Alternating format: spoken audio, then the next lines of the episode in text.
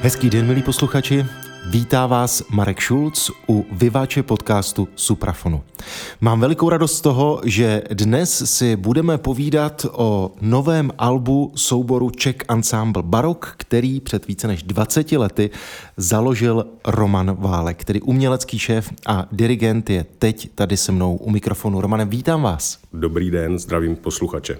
Romane, tak lidé, kteří sledují dění v rámci té takzvané staré hudby, kteří sledují váš ansámbl, tak ví, že jste vlastně, říkám-li to správně, pro Suprafon udělal čtyři desky s hudbou holešovského rodáka Richtera. Ano. Tím dalším skladatelem je Tuma a jeho nové album pro Suprafon, tak samozřejmě se nabízí první otázka, jak jste se od Richtera dostal k Tumovi? Ano, tak v obou případech se jedná o nějaký promyšlenější, systematičtější způsob práce právě na určité restauraci díla toho či onoho skladatele. Dílo Franz Xavera Richtera bylo spjato sice částečně s Moravou, ale potom, jak víme, odešel do Mannheimu a větší část života potom skončil jako kapelmajster ve Štrasburku a tím se tedy jeho život završil. A podobně jako Tuma byl tedy z, z té vídeňské líhně, patří mezi ty Fuxovi následovníky, Fuxovi žáky. Nicméně jeho, ta práce na tom jeho díle byla do, do jisté míry uzavřena tě, tě, těmi jeho by, jakoby nejvýznamnějšími dí, díly. Natočili jsme nějakého kantáty, requiem, ale také oratorium Depositione della Croce a zakončili jsme jeho nejúspěšnějším v úvozovkách, tedy dílem, které psal pro Francii Superflumina Babylonis, což byl obrovský obrovské moteto, srovnatelné dneska s nějakou kantátou nebo oratoriem. No a já jsem se tedy rozhodl, že postoupím tedy v těch možnostech českých skladatelů, v úvozovkách těch emigrantů, dále a hledal jsem tedy mezi nimi vhodného adepta proto, aby byl daleko více spjat s českým nebo s česko-rakouským prostředím. No a jak samozřejmě v hledáčku Franc Ignác Tuma byl již dříve, ale pokusně jsem provedl tedy projekt asi před třemi lety, kde jsem uvedl i spartoval nějakou jinou verzi jeho Stabat Mater, která, která je tedy všeobecně známá, ale on těch Stabat Mater, jak jsem zjistil, má tedy devět různých. A to mě tedy otevřelo dveře k jeho neuvěřitelně velké ke tvorbě jeho životu, který si myslím i významově, i profesně se dá úplně bez nadsázky srovnat, podle mě v mnohem i převyšuje tedy životní pouť a kariéru jeho souputníka Jana Dismase Zelenky. Tuma byl mužem, který, alespoň co já vím, tak byl velmi ceněn. Když byl ve Vídni, jeho hudba se hrála. Byl možná vzorem pro ostatní skladatele, ať už to byl mladý Haydn nebo Mozart. Tak dá se nějak specifikovat ten jeho skladatelský styl? Tak to jste řekl velice dobrou věc, která opět podporuje tu moji myšlenku, že jeho význam je opravdu neskutečný. Když si srovnáte například hudební materiál z Mozartova Requiem. Teď ho předsedíte přes hudbu Georga Friedricha Händla a přes, tu, přes tvorbu právě Franze Ignáce Tumy, tak zjistíte, že vlastně z toho Mozarta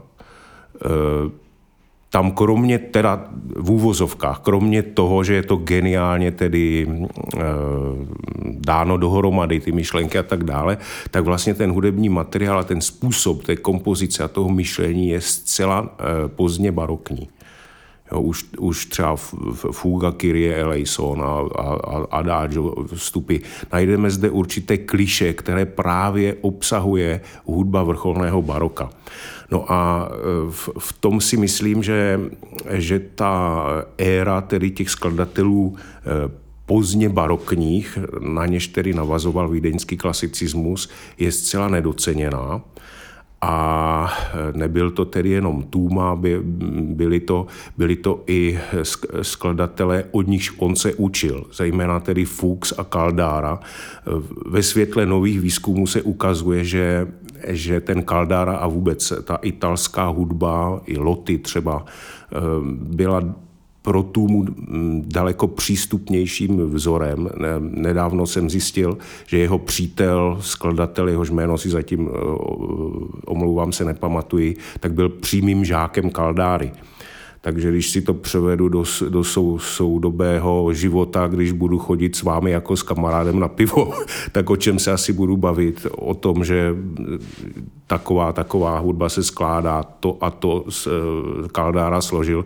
Jak víme, tak Caldara skládal v té nejbujařejší etapě, tedy baroka, skládal pro Karla šestého ty opulentní, nádherné věci Concordia di Pianeti. Chystáme taky v ansámblu tuto překrásnou, až bych řekl, korunovační operu a, a, dal, a další věci. Takže ten inspirační zdroj si myslím, že, že ten Tuma a jeho současníci právě přenesli z té, z té nej, nejvýznamnější éry baroka a od nich se pak doslova učili tito skladatelé, o nich jsme mluvili.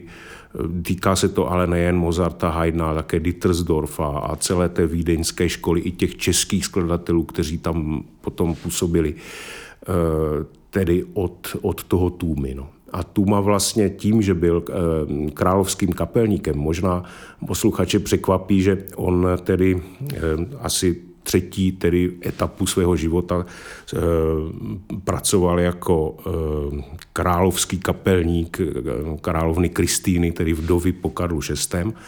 A on vlastně vytvořil tady svůj styl, protože vy jste se ptal na ten styl, takže tím, že on tam měl svoji kapelu, která byla jaksi dána, neměná, bylo tam necelých dvacet muzikantů, byl tam světoznámý houslista Trány, byl tam, byl tam Christoph Wagenseil, varhaník, později kapelník vlastně královské kapely, takže sami významní muzikanti, což taky svědčí o tom, že Tuma byl uznávaným hudebníkem.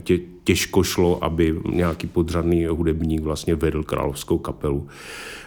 Takže zkrátka ta, ten, ten význam a, a, a ten vzor potom pro, pro, ten, pro ten ostatní, jakoby, ať už světský život hudební nebo, nebo, nebo chrámovou hudbu, která se psala a provozovala ve Vídni, tak vlastně ta královská kaple, ať už Hofburg, anebo teda Hetzendorf, což, byla men, což bylo takové menší místo, kde tedy, jak je známo, Marie Terezie tu, tu svoji matku, tedy lidově řečeno, odstranila z toho oficiálního života. Nicméně tady všechno se dělo, veškerá kultura, byla tam tedy kapela stála, odehrávaly se tam politická setkání a, a tak dále, tak dále. Čili, čili význam toho Tumy já vidím asi tak, jako by se Zelenkovi podařilo to, co si přál celý život, státi se tím kapelníkem v těch Drážďanech.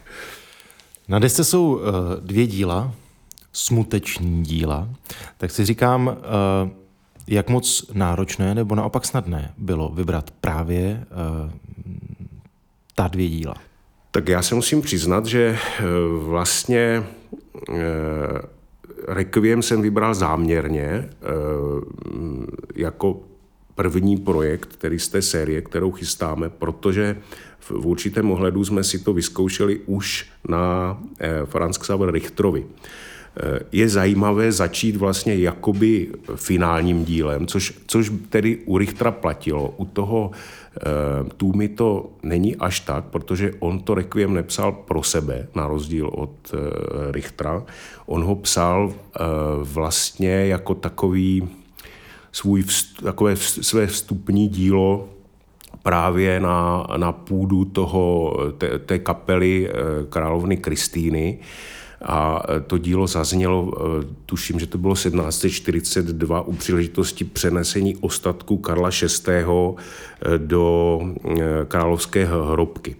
Takže to dílo bylo jistě velmi, velmi jaksi sledováno i těmi jeho konkurenty. Svědčí to, to, že bylo úspěšné nebo zajímavé i hudebně, tak o tom svědčí i to, že se později hrálo vlastně za necelých deset let, i když zemřela tedy jeho živitelka, královna Kristýna, myslím, že to bylo v roce čtyřicet osm potom, nebo nějak koncem těch padesátých let. A to rekviem je velmi... velmi emotivní. Zajímavé na něm je to, že jednotlivé ty sekvence jsou krátké, že, že to nejsou dlouhé plochy, že, že vlastně, a to si myslím, že je takový univerzální jev i pro Túmu jako skladatele, jak jste se ptal na ten styl, tak vlastně on má velký vkus pro to, aby nerozpro, nerozpracovával dlouho ty témata. Má velký vkus pro to, aby, aby udržel, jak když pozornost posluchače, aby, aby, aby se zbytečně neopakovaly sekvence například, jako je tomu tedy například u Richtera. A hudba tím pádem je podle mého názoru velmi svěží, velmi nápaditá, plná kontrastů a podobně. Jak to vlastně bylo s notovým materiálem? Byly ty věci vydané, stačilo si objednat a otevřít noty? Jak to bylo? Tak s notovým materiálem vůbec u téhle práce je to vyloženě dobrodružství. Já mám takovou trošku úchylku v archeologii, takže tady si to jaksi vynahrazuju. Je fakt, že pokud bych to měl vysvětlit laickému posluchači, tak je to tak, že vy si v katalogu, který těch katalogů na Túmo, Túmovo dílo je mnoho, ať už dobových, tedy z devatenáctého století, tak vlastně existovala i kartotéka Královské kapely ve Vídni a kromě toho jeho hudba existuje ať už v odpisech nebo v autografech asi ve dvaceti různých archivech, v klášterech, v českých zemích, například v Rajhradě nebo u Křížovníků v Praze a v Českém muzeu hudby a tak dále, tak dále. No a takže vy, pokud se tedy rozhodnete pro nějaký ten titul, tak musíte kontaktovat příslušnou knihovnu a v lepším případě oni dnes v dvacátém prvním století vám tedy oskenují ten rukopis. Vy si ho buď koupíte, nebo za nějakých podmínek, už jsme to dělali třeba i za recipročně za ty nahrávky nebo za propagaci té knihovny a podobně. V horším případě vám to nechtějí půjčit, protože některé ty prameny jsou v restitucích a ma, ma, jsou zatíženy podobnými jinými závazky. Takže mm, samozřejmě k, k, pořád, k pořádnému tedy prostudování těch pramenů platí to, že v ideálním případě se chcete dopracovat k rukopisu toho autora. Mm, Což když se podaří, tak je to výborné. Když se to nepodaří, tak e, může se stát, že některé hlasy chybí, anebo e, když máte víc těch pramenů, tak zjistíte, že se v čem si liší. Že mohou si lišit v obsazení nástrojovém, dokonce v tóninách nebo e, v použití textu a podobně. Takže v ideálním případě je dobré sehnat i více těch pramenů a potom z toho složit jakousi skládačku a přiblížit se co nejvíce tomu autografu. No a věřit tomu, že, že ten nejbližší opis tedy toho autografu, toho skladatele, tedy není změněn, nebo to, jako už dneska nikdo tedy neposoudí. Víme, že i v dnešní době každý editor si tam do toho vloží to svoje, to svoje nějaký ten názor, že takhle to přece nemohlo být, nebo, nebo tak. No a úkolem nás, tedy těch archeologů, je to, aby jsme tohle předvídali a četli v kartotékách, například v obsazení nástrojovém, co asi si třeba mohl myslet editor nebo vy, vy, vydavatel nebo provozovatel té které hudby a proč tam třeba chybí tympány, když jsou tam třeba trubky a podobně. No. Když to člověk poslouchá, tak má pocit, že to je opravdu velká kapela. Tuma to psal pro vlastně velkou kapelu a jak jsem se dočetl, to tak vlastně to bylo tak významné dílo, že ta kapela byla ještě rozšířená. Je to tak? To bych tak úplně neřekl. Vlastně standardní obsazení chrámové hudby, kterou on psal, tedy zhruba v tom období, kdy Requiem vznikalo, tak, tak byly nějaké smyčce a nějaké dechy a nějací solisté a nějaké ripieny nebo nějaké tuty ve, ve vokálním ansámblu. A teď je otázkou tedy, jak vypadal ten smyčcový ansámbl, zda byl třeba po jednom hlase, ten smyčcový kvintet, jak vypadalo kontinuo, protože stran, stran kontinua je opravdu obrovské rozpětí v počtu nástrojů. Já, mně se teď nedávno dostal do ruky tedy publikace rakouská, kde popisuje autor počet hráčů kontinua v, v Hofburku, v královské kapele a ten rozptyl je od tří do šestnácti nástrojů. Jo, takže tam vlastně mohli při slavnostních příležitostech v kontinu hrát celé rodiny nástrojů. Rodina strunných gam, louten, tři čembala třeba, nebo, nebo, nebo varhaní pozitiv, hauptorgel a tak dále, a tak dále, harfy různé, různé, různých velikostí a kubatur a tak. Takže, takže v, v tomto je jistě rozpětí a my, co máme tedy prameny a stran tedy kapely královny Kristýny, máme celkem spolehlivé prameny, jak, jak ta kapela vypadala, tak tam hráli zhruba čtyři primy, tři sekundy, dvě violy, možná viola da gamba, jak víme, Tuma sám byl gambista a teorbista, je divné, že by nehrál tedy. Pak tam měli zřejmě violončelo, violon a dechové nástroje. Ty dechové nástroje jsou tedy na výplatních páskách, uvozovkách psány jenom fagot, ale víme, že vlastně v tuty se používaly e, trombony a cinky, takže, takže, takže tam byly ještě teda, tedy ty trombony a cinky, no a na slavnostní nebo větší kantáty, což se tedy týká toho Requiem, byli zváni, zváni královští trubači, takže, no a tam je taková zajímavost, že, že ještě v těch barokních trubkách byly takový dvě kasty. Jedni byli, co uměli hrát, a druzí, co hráli basové linky. Takže, takže je docela humorné sledovat vlastně ty dobové incipity těch skladeb, kde je napsáno, že třeba, že to je pro ty nástroje, co jsem říkal, a pak je tam napsaný per due clariny e due trombe. A to trombe znamená, že vlastně ta čtvrtá trubka hraje basovou linku, že C, G, C, G pořád, jo, a, t, a ta tenorová jakoby buď totéž, anebo nějaké jako viola třeba v té smyčcové sazbě, jakoby taky spíš jenom přizvukuje, no a ti páni, kteří umí hrát ty rychlé noty, ti dobře placení, ti, ti due klariny, jo, tak to jsou teda jako mistři a ti patrně byli placení zlatem. No. Takže to je jenom taková perlička. No a vlastně celá tato skupina tedy byla, a byla v, v tom Requiem angažovaná jistě. Je otázka, jestli tam byly jenom dvě ty trubky, protože právě ty trombe se mnohdy nepsaly, stejně jako tympány. A mě potěšilo jednu věc, že já jsem trošku zariskoval, když jsme, když jsme tedy točili Tumovo Requiem, tak v těch dostupných materiálech, což, což byl opis, tuším, z devatenáctého nebo z devatenáctého století, takzvaná Horníková sbírka, tak tam vlastně nebyly psány tympány. No, já jsem tedy zariskoval, ty tympány jsem tam podle svých nejlepších vědomostí a schopností dopsal k těm klarinám. No a potom, až jsme to natočili, tak z nějakých mě neznámých důvodů na, na, na Petrucci knihovně, na RISMu, vlastně, ne, pardon, ne, ne na Petrucci knihovně, na RISMu, což je tedy mezinárodní knihovna všelijakých starých hudebnin, tak tam najednou naskočilo Tumovo Requiem a bylo tam vlastně due clariny e timpano.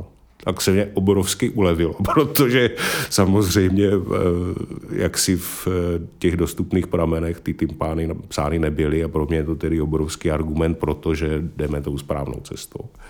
Sedíme nad novou deskou, ale myslím si, že všechny posluchače a muzikanty samotné také zajímá, jak je to s živým provozováním těchto dvou děl, která jsou na desce. Tak máte v plánu je hrát i po natočení? Tak rádi bychom samozřejmě, ale spíš je to tak, že to je obráceně, že, že vlastně ta hudba se napřed spartuje, připraví se noty, naplánuje se do sezóny, potom vlastně tím jádrem je provedení v abonentním koncertu e, mého ansámlu v Brně, v, v tom cyklu Bacha na Mozarta. Kolem toho jsou nějaké reprízy, pokud teda se podaří domluvit, sehnat prostředky. No a až, až se to lidově řečeno vyzkouší, vy, ještě se vychytají nějaké věci, samozřejmě tím provozem, to je u každého hudebního díla, tak potom teprve jdeme do toho natáčení. A když by samozřejmě Tuma tedy byl tím oním hřebcem, na něhož vsázím, tak samozřejmě ta díla, která mají titul a která tedy jsou zajímavá pro dramaturgy, jako je třeba Stabat Mater, Requiem, Te Deum a tak dále, tak doufám, že vlastně ho budeme zařazovat a rád bych u něho zůstal, protože četnost jeho skladeb je neuvěřitelná. To jsou stovky kantát, vlastně každá forma, na kterou si pomyslíte, tak je psána mnohočetně. Jak jsem říkal už na začátku, devět verzí Stabat Mater, stovky mší, zajímavý projekt chystáme s Andreasem Schollem, s kterým teď vlastně už několik let spolupracuju, tak jsem objevil, že má neuvěřitelně krásné moteta pro solový alt právě a e, e, orchestr. Je to ovšem ve stylu grand motec, to znamená, že je tam také sbor a, a vlastně ty klariny a plný, plný orchestr. Takže jsou, je, je to takový žánr, takový svět samozřejmě chrámové hudby a podobně jako u Bacha, eh, oni tu erudici jistě měli i operní, ale vkládali právě do toho chrámového díla. Pro ty operní skladatele to mnohdy bylo naopak, že to vložili všechno do té opery a ty chrámová, chrá, ta chrámová díla trošičku jako, jak když jeli z té podstaty té jejich hlavní činnosti, dejme tomu, kdežto u něho je to naopak. Je velká otázka, proč nemáme zatím žádné zprávy o tom, že by napsal třeba oratorium nebo nějaké, nějaké scénické dílo. Zatím jsem objevil, že se, že se podílel na, na operetě Irena a Marté, se to jmenuje, neznámá pro mě hudba, ale je to pro mě určitý, jako pro archeologa, určitý, určitá návnada, určitá, určitá naděje, že, že určitě se tomuhle žánru nemohl vyhýbat. Jako těžko někde v Hetzendorfu na zámku se hrály jenom mše a musela se hrát velikonoční hudba, museli se hrát oratoria, museli, museli se hrát taky opery asi. Takže myslím si, že ohledně Tumy je před námi ještě dlouhá cesta a myslím si, že je to takové jméno, které bude zajímat všechny a myslím si, že, nebo doufám, že přispějeme tou realizací k tomu, že, že se zvedne jakási nová vlna i v, mezi muzikologii, protože to poznání o Tumovi dospělo do, určité, té, do určitého bodu, ale právě tou praktickou realizací vyvstávají další otázky a jakési impulzy, které právě doufám, že nakopnou trošku i další jaksi generaci hudebních vědců, kteří třeba najdou Tumovo oratorium někde ještě. Má závěrečná otázka se týká aktuálních aktivit vašeho souboru, tak čím vedle Tumy teď žijete? Tak my žijeme strachem samozřejmě, strachem z toho, co bude. Protože vokálně instrumentální díla nejsou levná na, na svoji realizaci. A teďka samozřejmě máme velké plány, máme, máme dvacet, dvacet let le, založení letní školy barokní hudby, což je pro nás taková obrovská líheň talentů. Plně prv, na prvním ročníku začínal Adam Plachetka s Mesiášem například. No a dneska vlastně po těch dvaceti letech nám již třetí rok učí Andreas Scholl, takže jsem strašně rád, že to má nějaký smysl, nějakou váhu uměleckou a tak. A stran a ansámblu samozřejmě Tuma, tedy Tuma dvě, Tuma Tedeum a nějaká mše bude, právě startujeme teďka, je to v takové vývojové fázi, má také překrásnou kantátu Inter Domine Speravit, která by, která, která by se asi k Tedeum výborně hodila. No a potom chystáme ve spolupráci se Znojemským festivalem v Čechách nikdy, ne, nikdy nehrané oratorium Josefa Haydna Návrat Tobiáše s, s mezinárodním castem solistů a spoustu dalších tedy zajímavých projektů, které ať už souvisí tedy s naším abonentním cyklem Bacha na Mozarta anebo s festivaly a podobně. Takže teď jenom otázka, v jaké formě budeme schopni nebo jak nám situace to umožní realizovat. Pevně věřím, že nová vláda tedy bude počítat s tím, že hudebníci jsou normální pracovníci, jako třeba vyráběči aut a nechají nás normálně pracovat. I kdyby diváci měli roušky a splňovali všechny kritéria, nevidím jediný důvod, proč by nemohlo třeba i omezený počet sedět tedy v, v kapacity v, v, v auditoriu. Takže doufám, že tedy pojedeme dál. Zvládli jsme první vlnu, tak musíme zvládnout i druhou vlnu a, a věřím, že všechno pojede, jak, jak má. No. Já jsem rád, že nám se podařilo zrealizovat ten dnešní rozhovor. Romane, ať se daří vám, ať se daří Czech Ensemble Baroque. Díky moc. Děkuju taky.